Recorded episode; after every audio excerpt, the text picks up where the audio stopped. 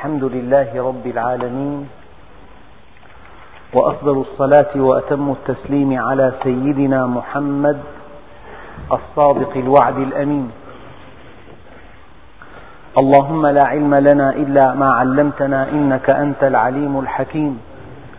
اللهم علمنا ما ينفعنا وانفعنا بما علمتنا وزدنا علما. وأرنا الحق حقا وارزقنا اتباعه. وأرنا الباطل باطلا وارزقنا اجتنابه واجعلنا ممن يستمعون القول فيتبعون أحسنه وأدخلنا برحمتك في عبادك الصالحين.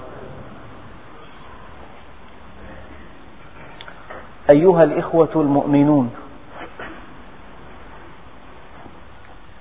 يقول الله سبحانه وتعالى ولا تحسبن الله غافلا عما يعمل الظالمون. هذه الله ناهية. والإنسان متى ينهى؟ متى تنهى أخاك عن القلق؟ إن رأيته قلقا. هذا النهي يعني أن هناك أناسا كثيرين يظنون أن الله غافل عما يعمل الظالمون. لأن هناك أناسا كثيرين يظنون ويتوهمون أن الله غافل. جاء قوله تعالى ولا تحسبن الله غافلا. إذا النهي في هذه الآية يقتضي أن هناك من يظن أن الله غافل عما يعمل الظالمون.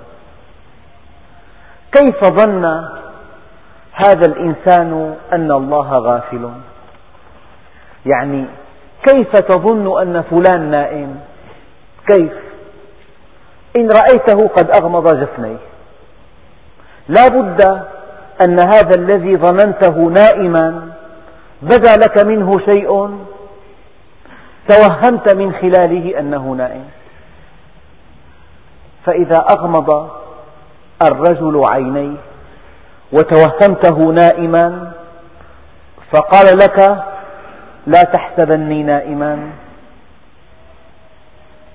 فربنا عز وجل ما دام ينهانا عن أن نظنه غافلا عما يعمل الظالمون هناك أناس كثيرين يتوهمون خطأ يظنون خطأ أن الله غافل عما يعمل الظالمون. ما الذي بدا لهم من الله حتى توهموا أنه غافل؟ يبدو أن الذي بدا لهم من الله حتى تبينوا أنه أو حتى توهموا أنه غافل أنه أمد الكفار بالمال والبنين والقوة. ربنا سبحانه وتعالى في آية أخرى يقول لا يغرنك تقلب الذين كفروا في البلاد متاع قليل. ثم مأواهم جهنم وبئس المهاد. في آيات كثيرة يؤكد أنه يمد للظالمين مدا أيضا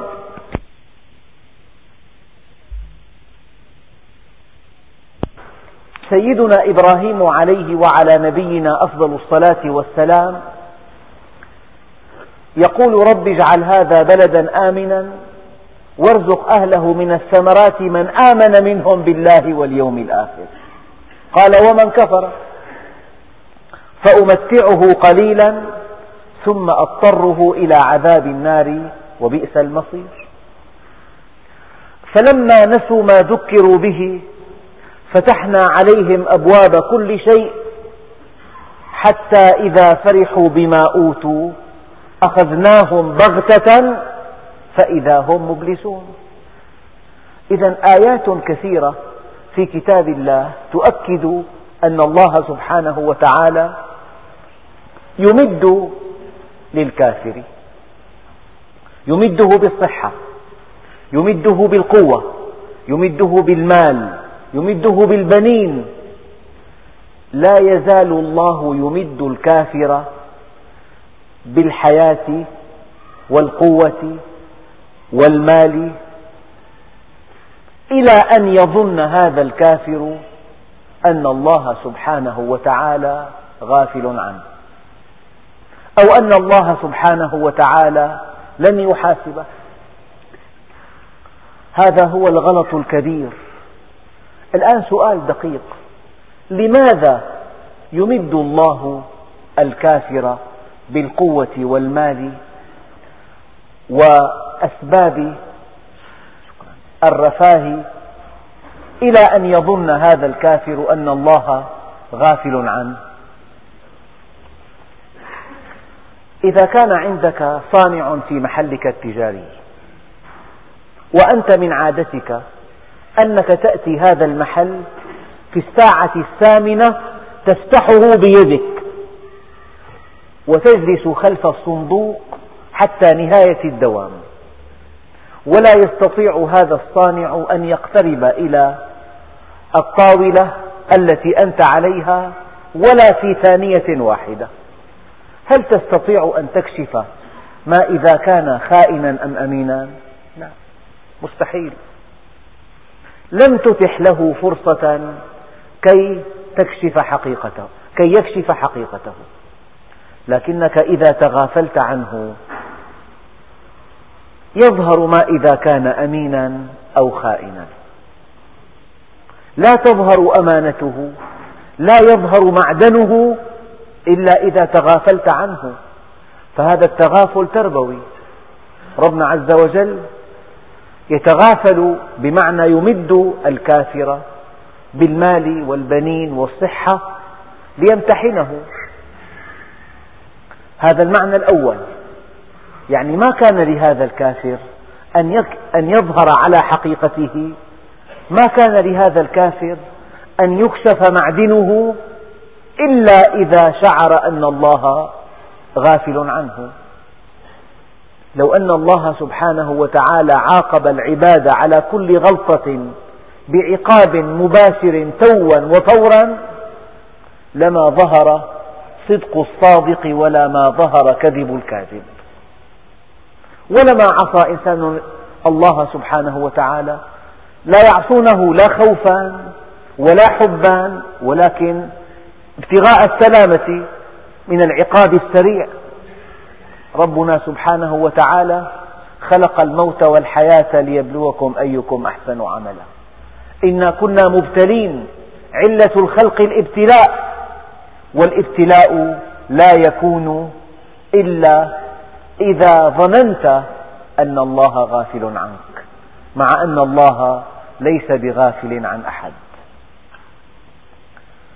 شيء آخر آية ثانية تلقي ضوءا على هذه الآية. ربنا سبحانه وتعالى يقول ولولا كلمة سبقت من ربك لكان لزاما وأجل مسمى لولا كلمة سبقت من ربك. لكان لزاما يعني كان لزاما إهلاك العصاة كان لزاما إهلاك الكافرين كان لزاما تدمير المنحرفين. ولولا كلمة سبقت من ربك لكان لزاما وأجل مسمى. ما هذه الكلمة التي سبقت من الله عز وجل؟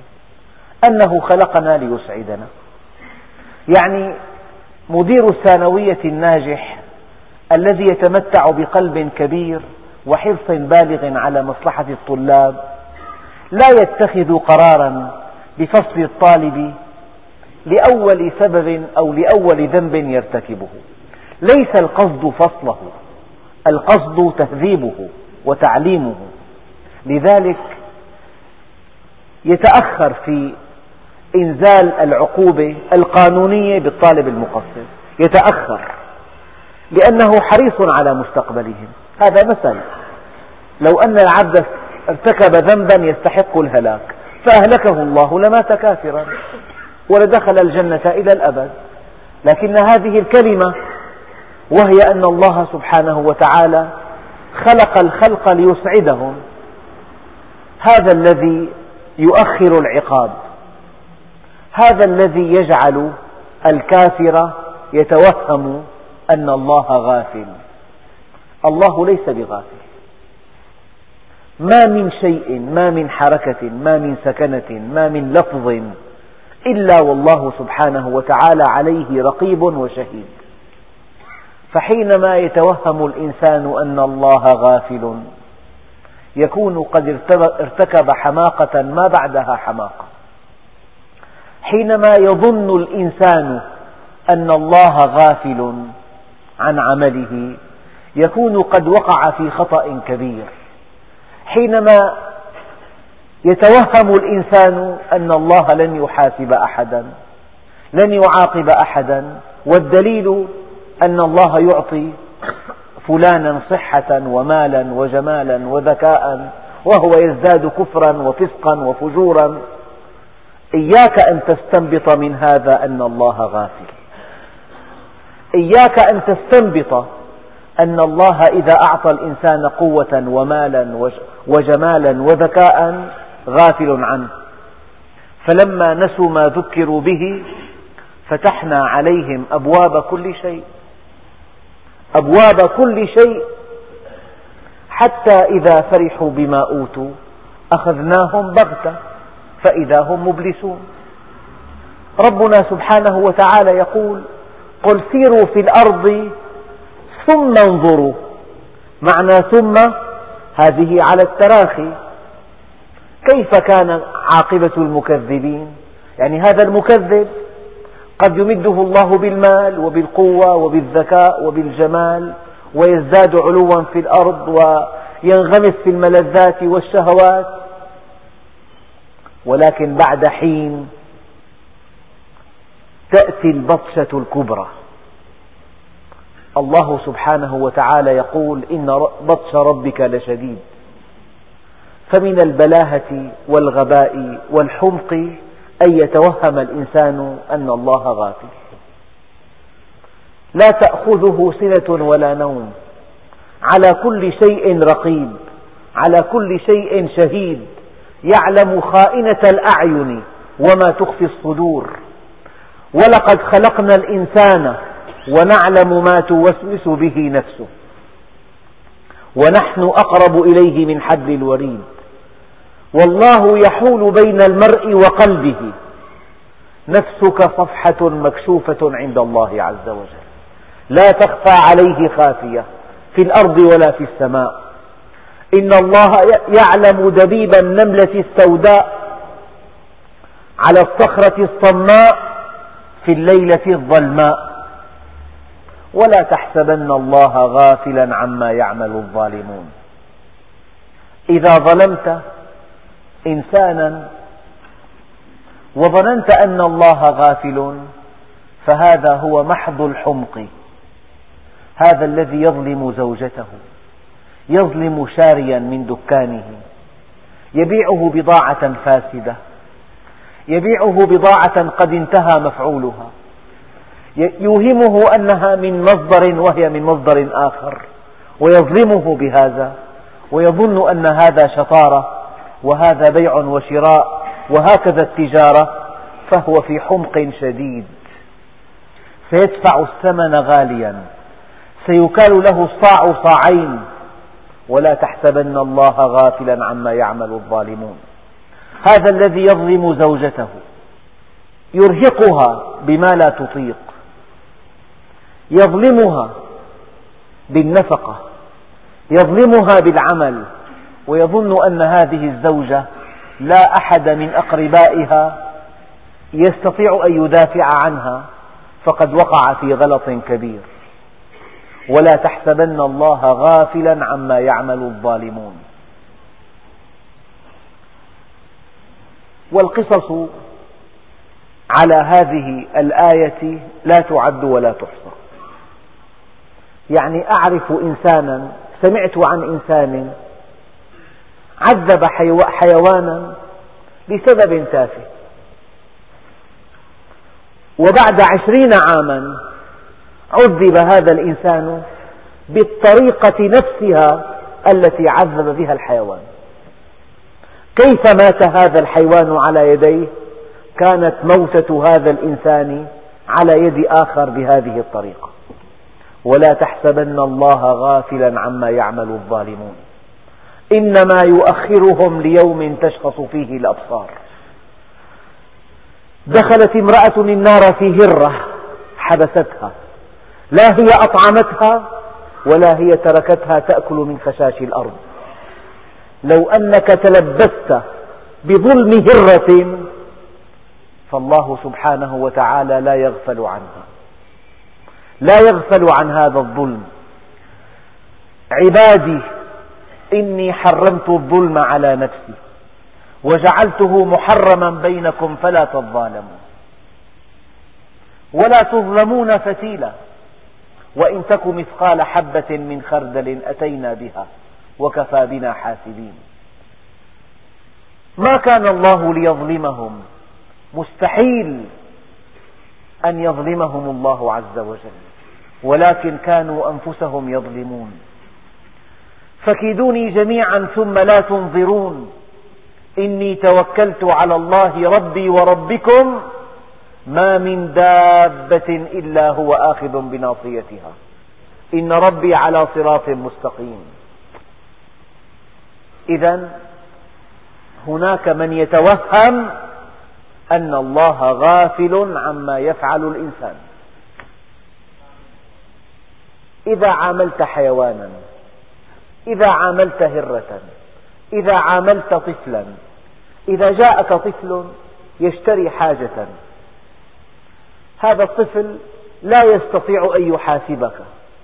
إذا ظلمته فسيأتي من يقول لك كلاما ترتعد له فرائصك. هذا الذي يأتيك وأنت في غفلة يقول لك أين وثيقة هذه البضاعة؟ أين هويتك؟ هذا قد يأتي بعد أن تكون قد تلبست بظلم. ولا تحسبن الله غافلا عما يعمل الظالمون. في بيعك وشرائك في بيتك في طريقك في أية حركة في أية سكنة في أية علاقة في أية معاملة إياك أن تظن أن الله غافل.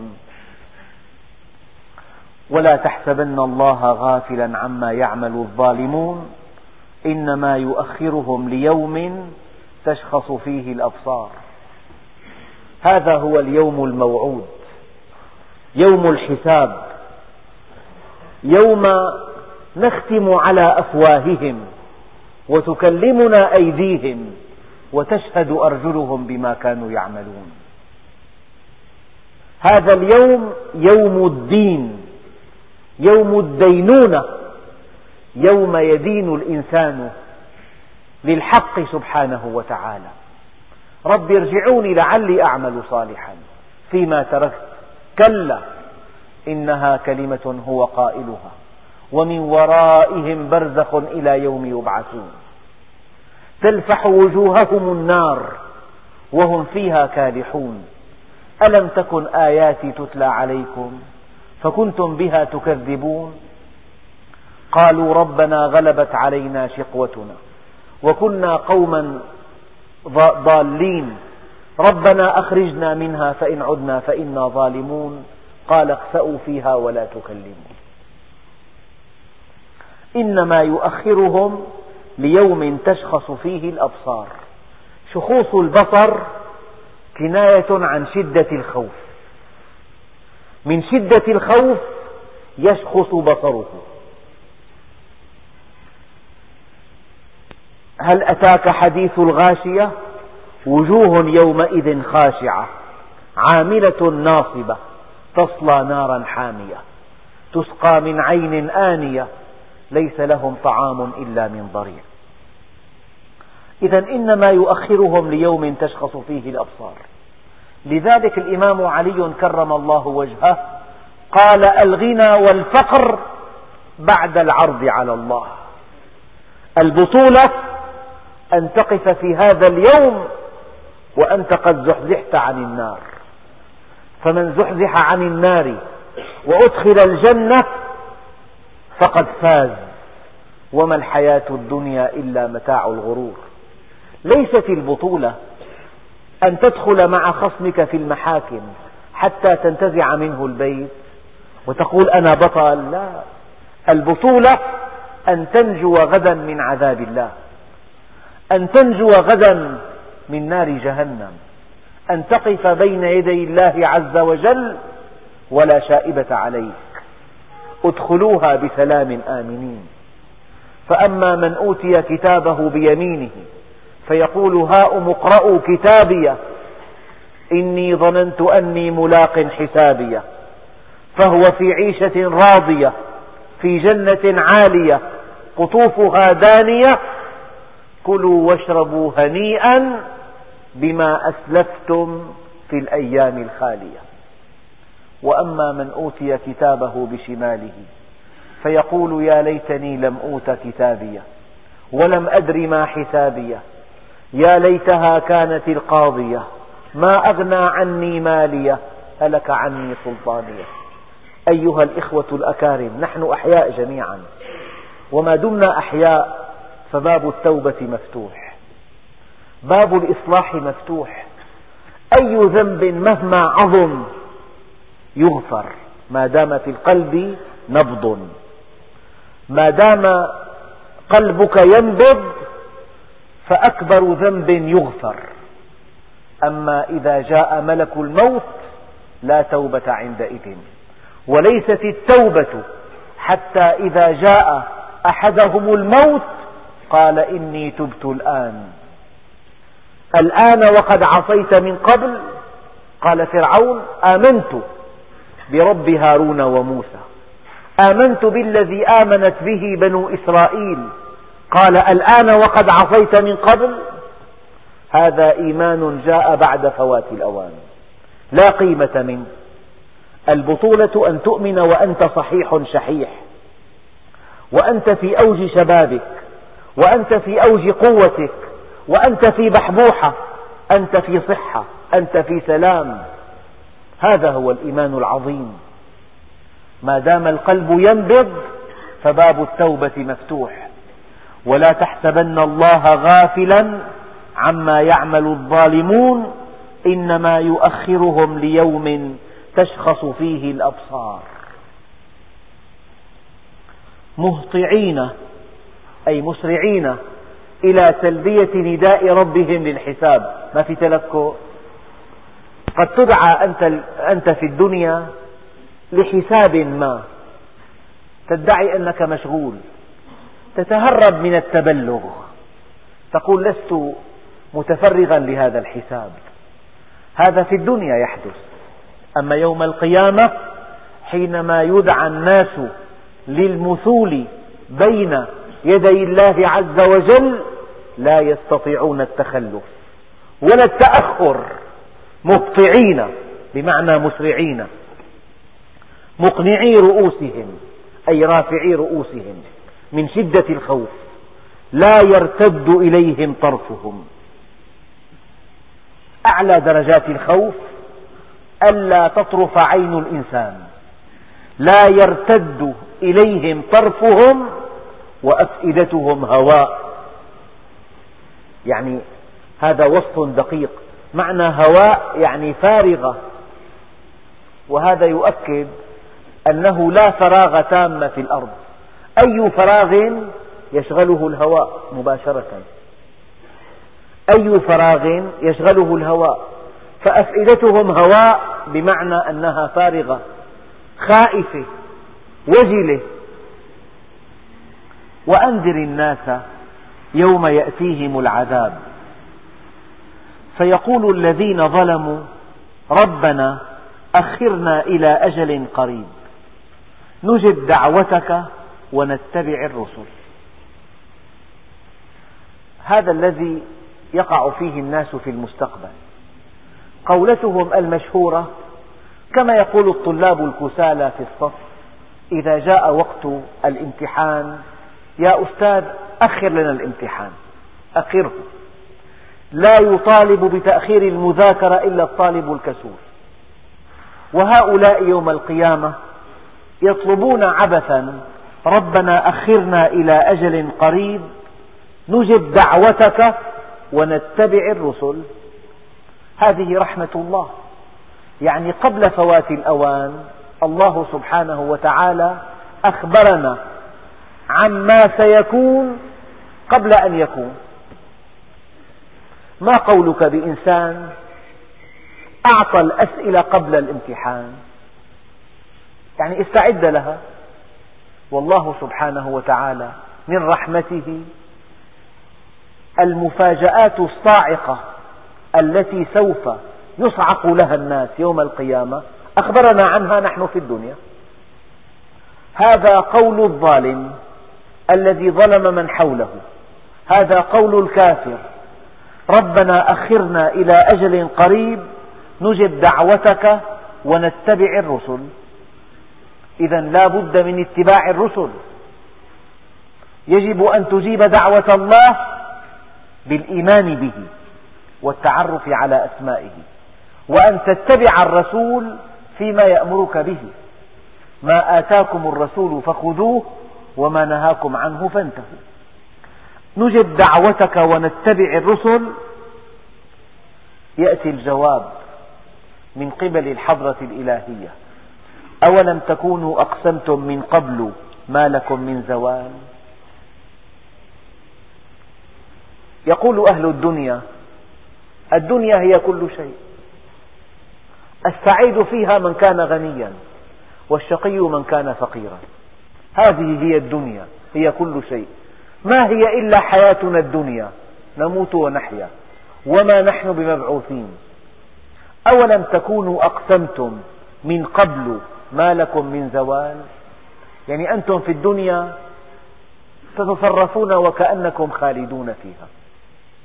أعمالكم بيوتكم مشاريعكم تنبئ أنكم فيها مخلدون. وأنه لا موت. وكأن الموت على, غير على غيرنا كتب, كتب. إذا مات الإنسان قلنا مسكين لماذا مات؟ ما المرض الذي أصابه؟ من لم يمت بالسيف مات بغيره. تنوعت الأسباب والموت واحد. لا بد من الموت. الليل مهما طال لا بد من طلوع الفجر. والعمر مهما طال لا بد من نزول القبر. كل ابن أنثى وإن طالت سلامته يوما على آلة حدباء محمول. فإذا حملت إلى القبور جنازة فاعلم بأنك بعدها محمول. محمول. لا بد من ساعة يسجى فيها الإنسان على طاولة من خشب يغسل عليها.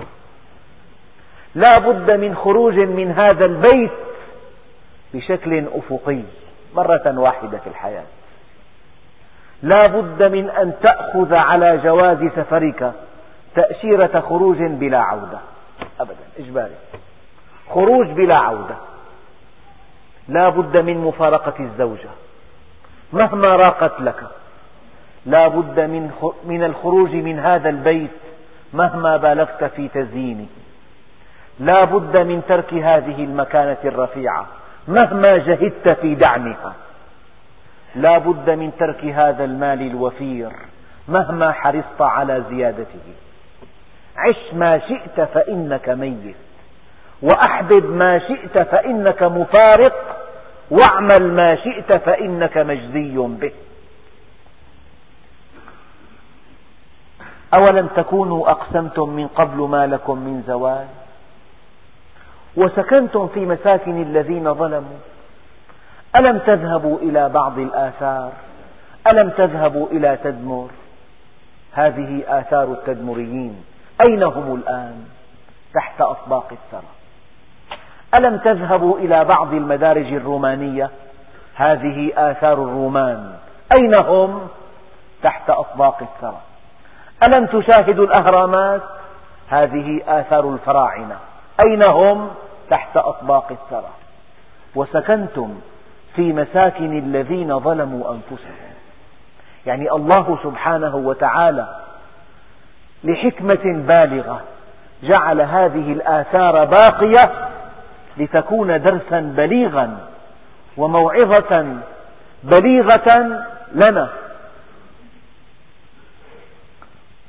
وسكنتم في مساكن الذين ظلموا أنفسهم.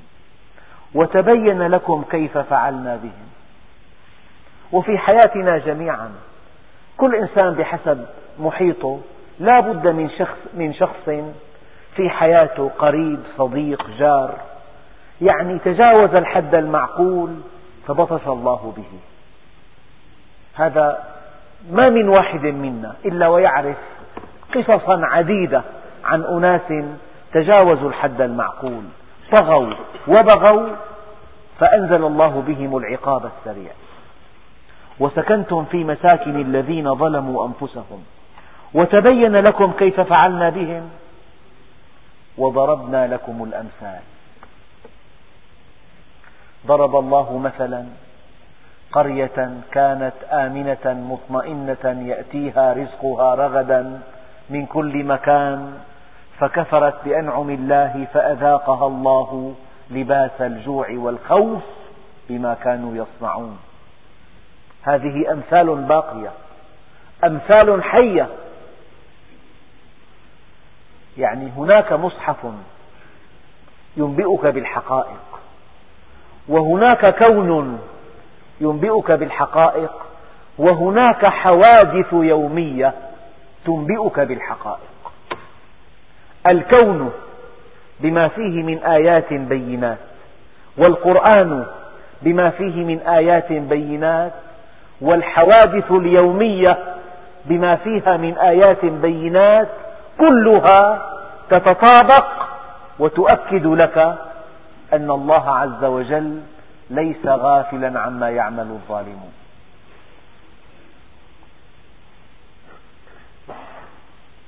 وسكنتم في مساكن الذين ظلموا أنفسهم وتبين لكم كيف فعلنا بهم وضربنا لكم الأمثال. وقد مكروا مكرهم وعند الله مكرهم وإن كان مكرهم لتزول منه الجبال. يعني هؤلاء الكفار منذ القدم وحتى يوم القيامة جهدهم يجهدون في المكر والكيد للمؤمنين. إياك أيها الأخ الكريم أن تتفاجأ بأن الكافر يمكر بك. هذه سنة الله في الخلق. بمعنى أن الله سبحانه وتعالى أعطى كل مخلوق سؤله. وأعطى كل مخلوق خيارا في أن يفعل حقا أو باطلا خيرا أو شرا. أن يمشي سويا على صراط مستقيم أو أن ينحرف في سلوكه. فكل عمل له عند الله جزاؤه. والله سبحانه وتعالى يبلو بعضنا ببعض ويمتحن بعضنا ببعض. فلذلك وقد مكروا مكرهم. وقد قيل لا يكمل إيمان الرجل حتى يبتلى بأربع. بطعن الجهلاء وبلوم الأصدقاء وبشماتة الأعداء. لا بد من طعن الجهلاء ولا بد من شماتة الأعداء. ولا بد من حسد العلماء ولا بد من الرابعة لوم الأصدقاء. لا بد. النبي عليه الصلاة والسلام عانى من قومه ما عانى. وقد مكروا مكرهم. وإذ يمكر بك الذين كفروا ليثبتوك أو يقتلوك أو يخرجوك. ويمكرون ويمكر الله والله خير الماكرين. وقد مكروا مكرهم. دائما وأبدا أهل الكفر يجهدون في المكر بالمؤمنين. ولكن هذا المكر قوته في كتمانه. قوة المكر في كتمانه. لو أن ملكا عنده قائد لجيش. إذا أراد هذا القائد أن يمكر بالملك متى تنتهي قوته إذا كشفت خطته؟ المكر قوته في كتمانه وما دام الله لا يخفى عليه شيء وقد مكروا مكرهم وعند الله مكرهم. يعني المكر الذي يمكرونه هو عند الله معروف معلوم مكشوف. واضح وهم يفكرون الله مطلع عليهم وهم يمكرون الله مطلع عليهم وهم يكيدون يا صفوان بن أمية لولا ديون ركبتني ولولا أولاد أخشى عليهم العنت لذهبت وقتلت محمدا وأرحتكم منه يقول هذا خارج مكة المكرمة في ظاهر المدينة. لا أحد يسمعه. فقال صفوان أما أولادك فهم أولادي ما امتد بهم العمر. وأما ديونك فهي علي بالغة ما بلغت. فامض لما, لما أردت. مضى هذا هذا الرجل عمير بن وهب إلى المدينة وفي نيته أن يقتل النبي عليه الصلاة والسلام ضمن أولاده بعد موته ضمن ديونه جعلها على عاتق صفوان أسقى سيفه السم ركب راحلته توجه بها إلى المدينة.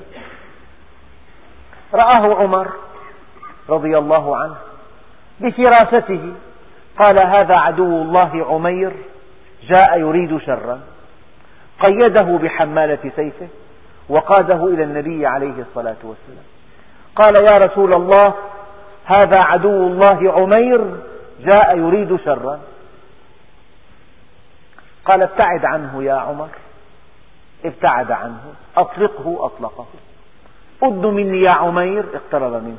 اجلس جلس. سلم علينا. قال عمت صباحا يا محمد. قال قل السلام عليكم. قال لست بعيد عهد بالجاهلية. قال ما الذي جاء, جاء بك إلى هنا؟ قال جئت أفدي أخي. قال وهذه السيف التي على عاتقك؟ قال قاتلها الله من سيوف. وهل نفعتنا يوم بدر؟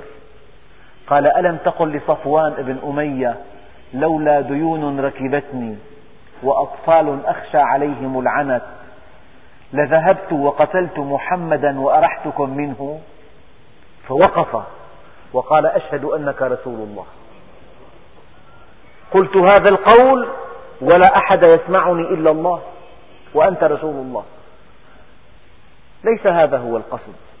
القصد أن صفوان بن أمية أمضى, أمضى أياما في نشوة عارمة. لماذا؟ لأنه ما هي إلا أيام وحتى يأتي نبأ مقتل محمد عليه الصلاة والسلام. فكان يقول لكفار قريش انتظروا خبرا سارا انتظروا خبرا سارا. مضى يوم ويومان وأربعة أيام وأسبوع ولم يأتي هذا الخبر السار. إلى أن صار يقف في ظاهر مكة يتلقى الركبان فسألهم ما فعل عمير؟ قالوا أسلم عمير. أسلم. وقد مكروا مكرهم وعند الله مكرهم وإن كان مكرهم لتزول منه الجبال. يعني هؤلاء الكفار يضعون مكرا تزول منه الجبال لشدته ولعنفه ولقسوته ولخطورته.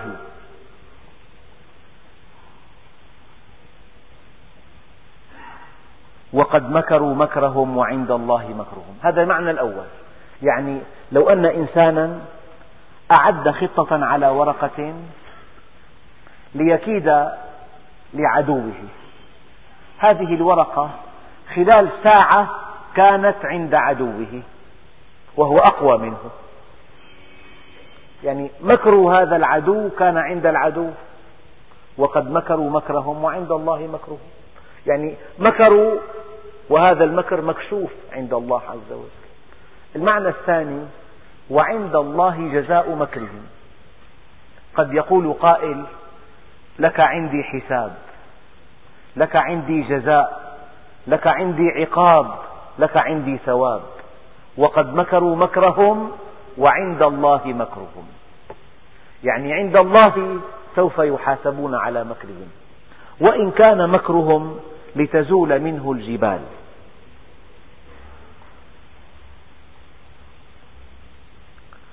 فلا تحسبن الله مخلف وعده رسله. هذه آية ثانية. إذا هناك من يظن أن الله قد أخلف وعده. يعني النبي عليه الصلاة والسلام في معركة بدر انتصر على أعدائه. في أحد يعني انتصر بنوع من الانتصار جاءت معركة الخندق جيش الكفار أكبر جيش عرفته الجزيرة عشرة آلاف مقاتل. أحاطوا بالمدينة حفر الخندق. ظهر المسلمين قد فتح عليهم اليهود وهذه عادتهم.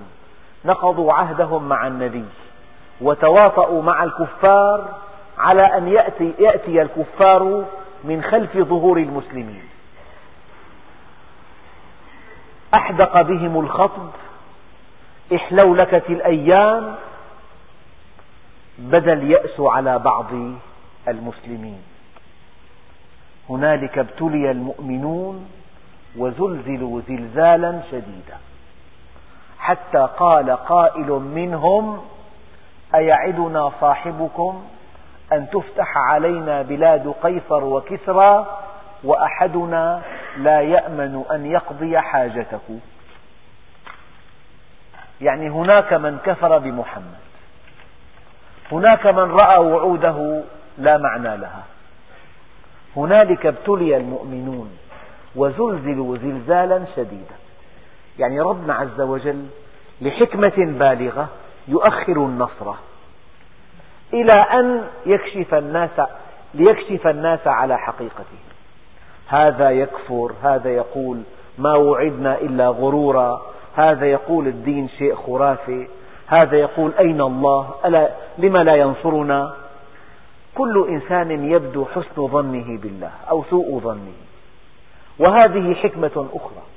لا بد من تأخير النصر حتى إذا استيأس الرسل وظنوا أنهم قد كذبوا جاءهم نصرنا. فلا تحسبن الله مخلف وعده رسله والله الذي لا إله إلا هو. زوال الكون أهون على الله من أن يخلف وعدا وعده لمؤمن. إذا وعدك بالحياة الطيبة فأبشر. لا بد من أن تحيا حياة طيبة. إذا وعدك بالتوفيق لا بد من أن توفق. إذا وعدك بالنصر لا بد من أن تنصر. إذا وعدك بجنة عرضها السماوات والأرض لا بد من أن تصل إليه فلا تحسبن الله مخلف وعده رسله. إياك أن تحسب هذا. هذا سوء ظن بالله.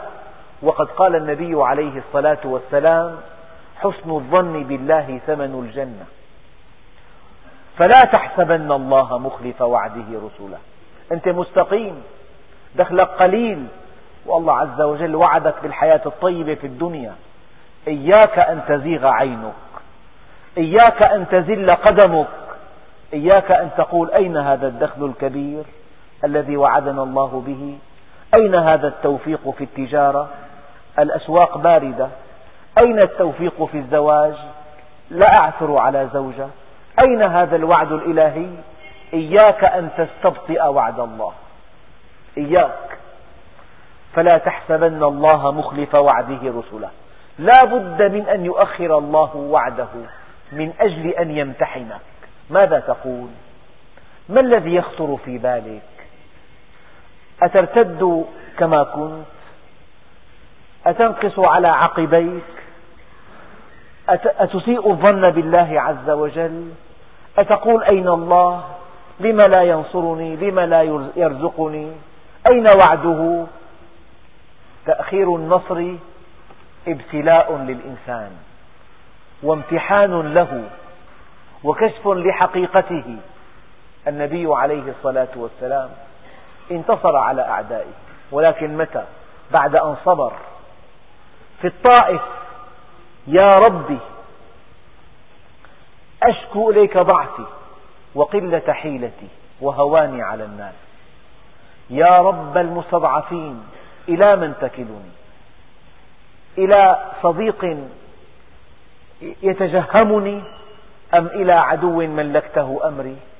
يا رب إن لم يكن بك غضب علي فلا أبالي ولك العتبى حتى ترضى لكن عافيتك أوسع لي. قد ينزل مرض بالمؤمن. هذا المرض لكي يمتحن به. أيقول أين الله؟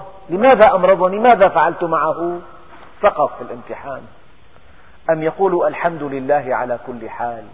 يا ربي أنا راضي. أنا راض عن فعلك. راض بقضائك. ماض في حكمك سار في قضاؤك. فلا تحسبن الله مخلف وعده رسله. إن الله عزيز ذو انتقام. لا بد من أن ينصر رسله. سبحانك إنه لا يذل من واليت. ولا يعز من عاديت. مستحيل أن يعتز من عاديت. ومستحيل أن يذل من واليت. لله العزة ولرسوله وللمؤمنين. من كان يريد العزة فلله العزة جميعا.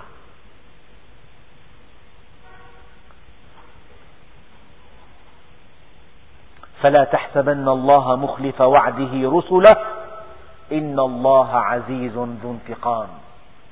لو لم ينتقم من الكافر المجرم الذي طغى وبغى ما كان الله عزيزا. عزيزا لأنه ذو انتقام. وترى المجرمين يوم تبدل الأرض غير الأرض.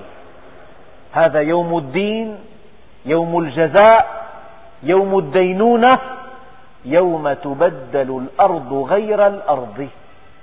لا جبال قد نسفت لا بحار قد سجرت لا وحوش قد حشرت والسماوات لا شمس قد كورت لا نجوم قد انكدرت. يوم تبدل الأرض غير الأرض والسماوات. وصف لهذا اليوم الذي تعطل فيه السنن الأرضية. تعطل فيه دورة الأرض حول نفسها وحول الشمس. تنسف جبالها. فقل ينسفها ربي نسفا. تكور الشمس يخسف القمر. تنكدر النجوم. تفتح السماء يوم تبدل الأرض غير الأرض والسماوات وبرزوا لله الواحد القهار. سبحان من قهر عباده بالموت. مهما على الإنسان لا بد من أن يموت. النبي عليه الصلاة والسلام قال سبحان الله إن للموت لسكرات.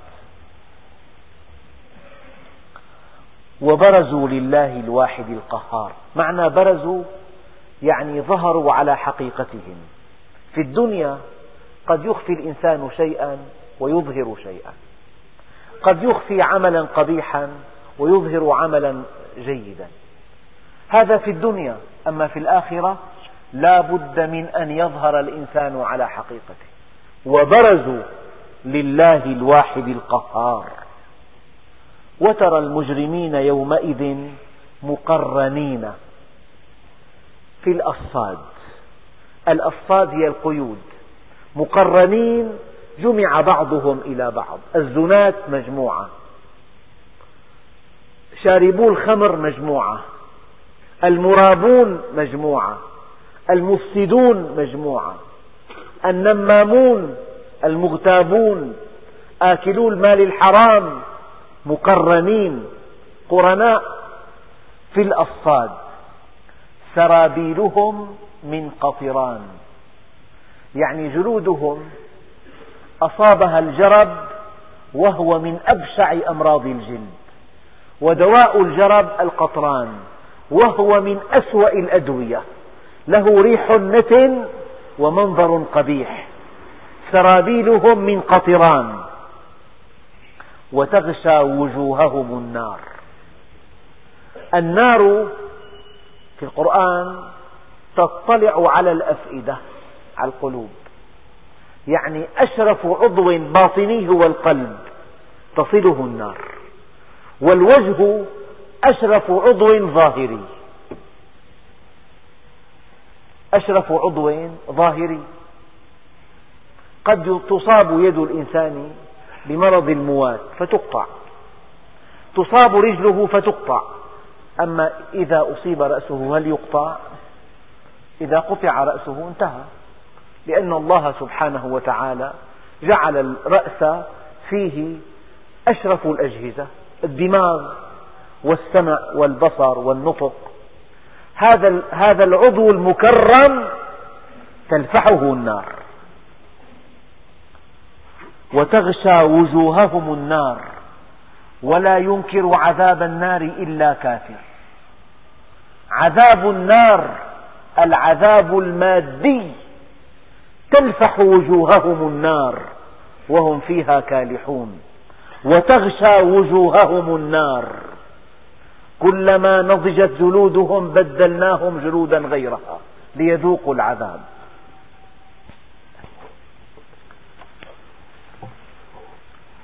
أما قوله تعالى وترى المجرمين يومئذ مقرنين في الأصفاد سرابيلهم من قطران وتغشى وجوههم النار ليجزي الله كل نفس مما كسبت. هذه اللام لام التعليل. يعني لا بد من, من الجزاء. إن لكل سيئة عقابا لكل حسنة ثوابا ليجزي الله. كل نفس ما كسبت. أبدا. إنما هي أعمالكم أحصيها عليكم. ثم أوفيكم إياها. من, من وجد خيرا فليحمد الله. ومن وجد غير ذلك فلا يلومن إلا نفسه. إن الله سريع الحساب. بقى معنى سريع الحساب؟ لها معنيان. المعنى الأول أن الله عز وجل إذا حاسب العباد فهو سريع الحساب. لا يشغله عبد عن عبد لا يشغله حساب عن حساب. أما المحاسب قل له أعطني كشف حساب لهذا لفلان. ينهمك في كتابة الكشف قل له أعطني لفلان أيضا. يقول لك انتظر أنا الآن مشغول بهذا الموضوع. الإنسان يشغله شيء عن شيء. لكن الله سبحانه وتعالى سريع الحساب. يحاسب العباد كلهم دفعة واحدة. لا يشغله شيء عن شيء ولا حساب عن حساب. هذا المعنى الأول. يعني إنه إذا حاسب العباد فهو سريع الحساب. ولا يتذوق هذه الآية إلا المحاسبون لأنهم يرون أعباء المحاسبة فوق طاقتهم. إن الله سريع الحساب. المعنى الثاني أن الله عز وجل إذا فعل الإنسان عملا قد يقسمه الله مباشرة. قد يحاسبه في الدنيا حسابا سريعا.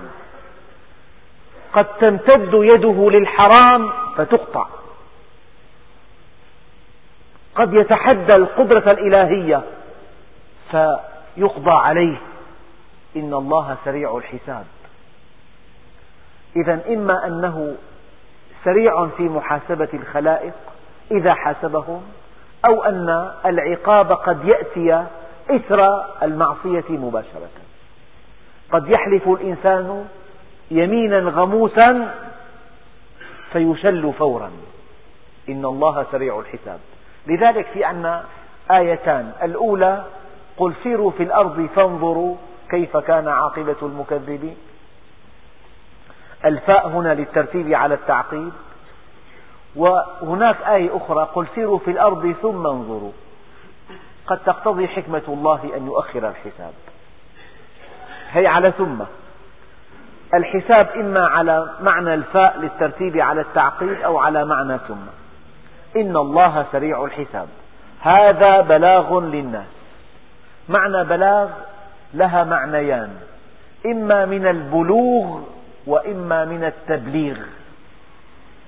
هذا بلاغ أي أن الله عز وجل قد أبلغ الخلق في الوقت المناسب قبل فوات الأوان.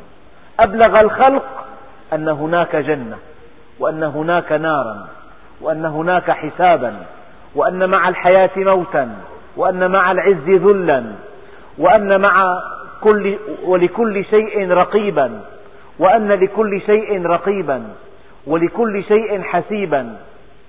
هذا بلاغ. والمعنى الثاني أن الله سبحانه وتعالى جعل هذا القرآن الكريم بلغة للناس يعني يكفيهم. وإذا أردت أن أوضح هذا المعنى فوالله الذي لا إله إلا هو. إن الآية الواحدة من هذا الكتاب تكفي الإنسان طوال حياته.